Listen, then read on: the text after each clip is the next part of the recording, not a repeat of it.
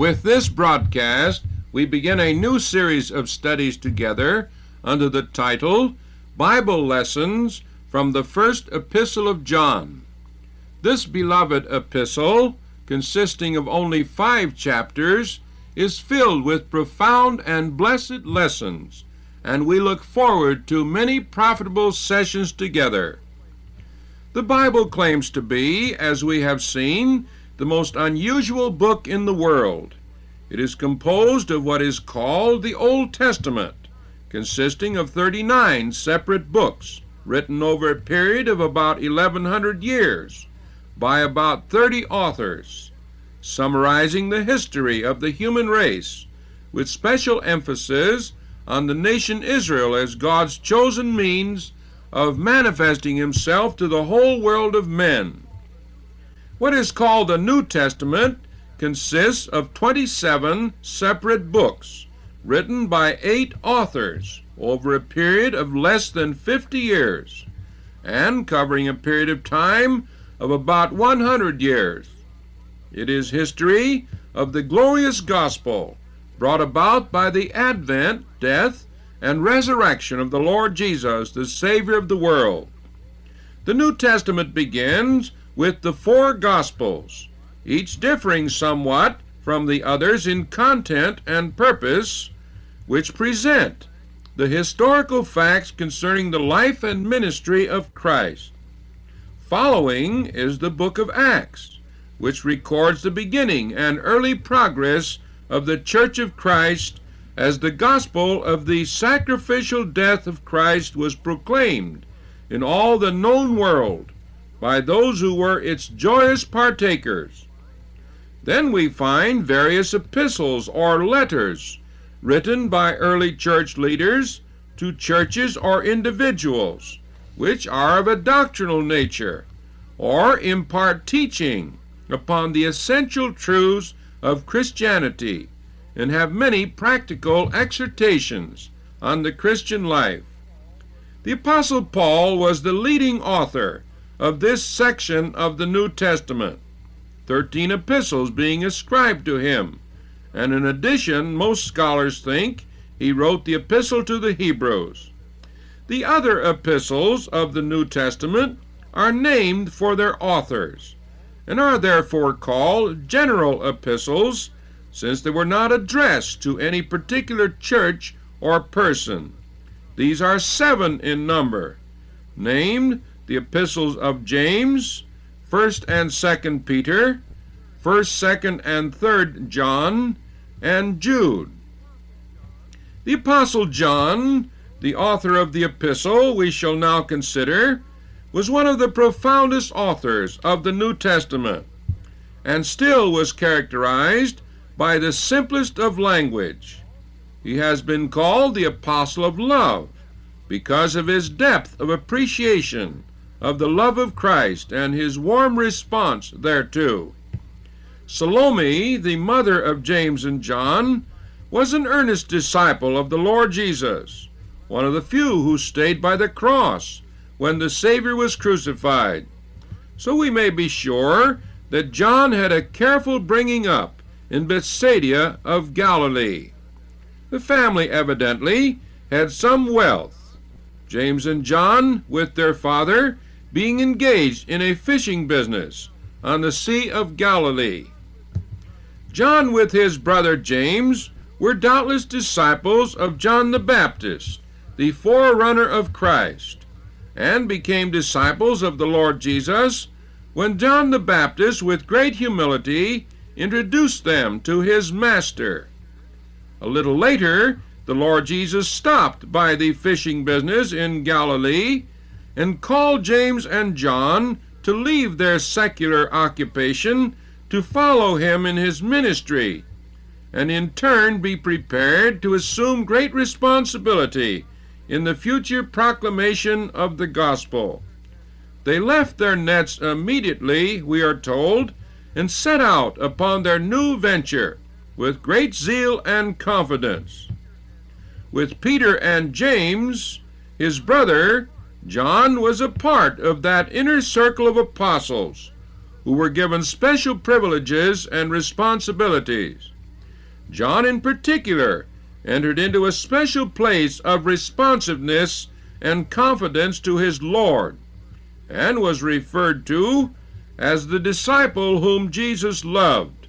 Of course, the Lord Jesus loved his all of his disciples, as we are told in the 13th chapter of John's Gospel and verse 1.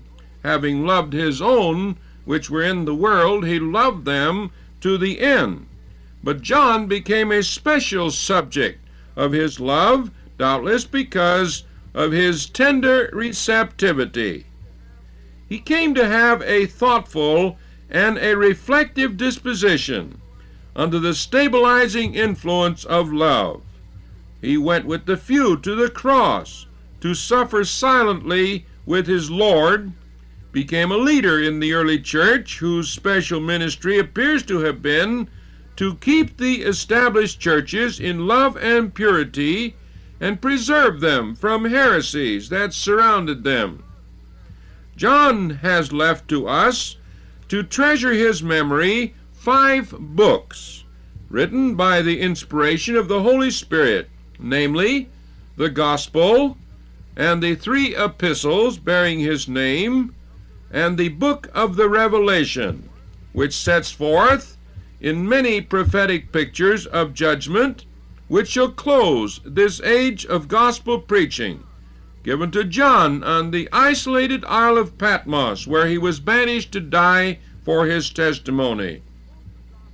Both the Gospel of John and the epistles of John were written toward the close of the first century and are commonly given the date of 90 A.D.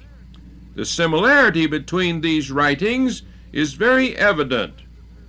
The first epistle of John seems to suppose an acquaintance with the Gospel of John, and were apparently circulated to the same churches of Asia Minor, where John is thought to have spent the closing years of his ministry, particularly in Ephesus.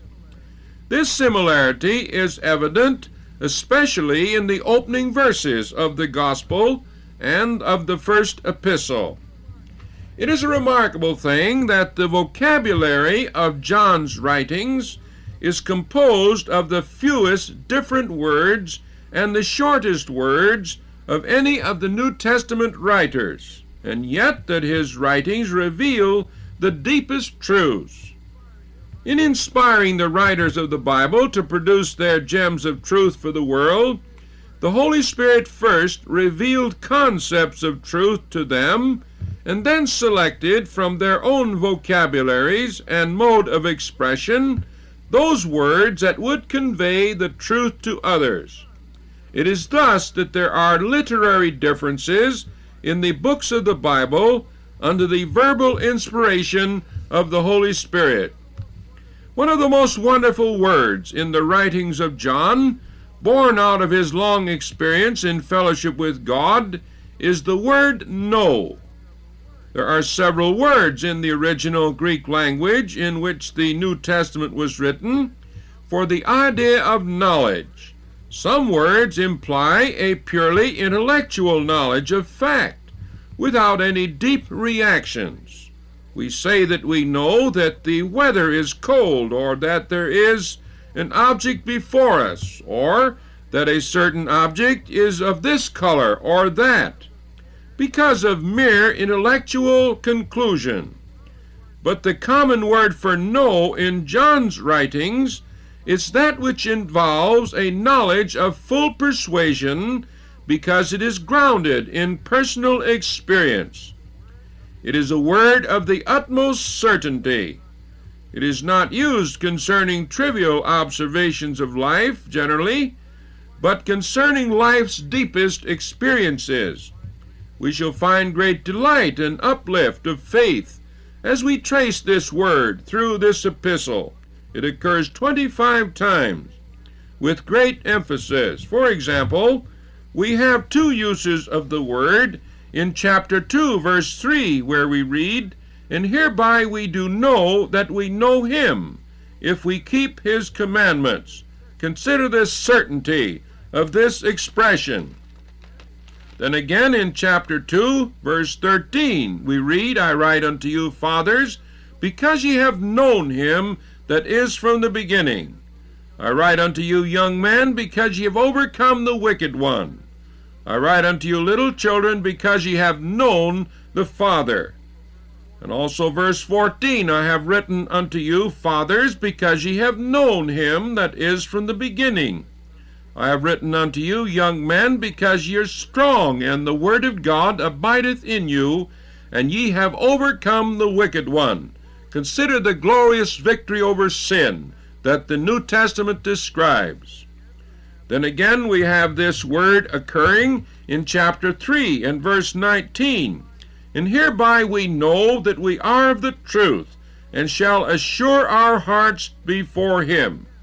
And again in the last part of verse 24, and hereby we know that he abideth in us by the Spirit which he hath given us. This is another wonderful feature of John's writings. We have in the Gospel the record of the profound prophecies of the Lord Jesus Christ while on earth concerning the coming manifestations of the Holy Spirit.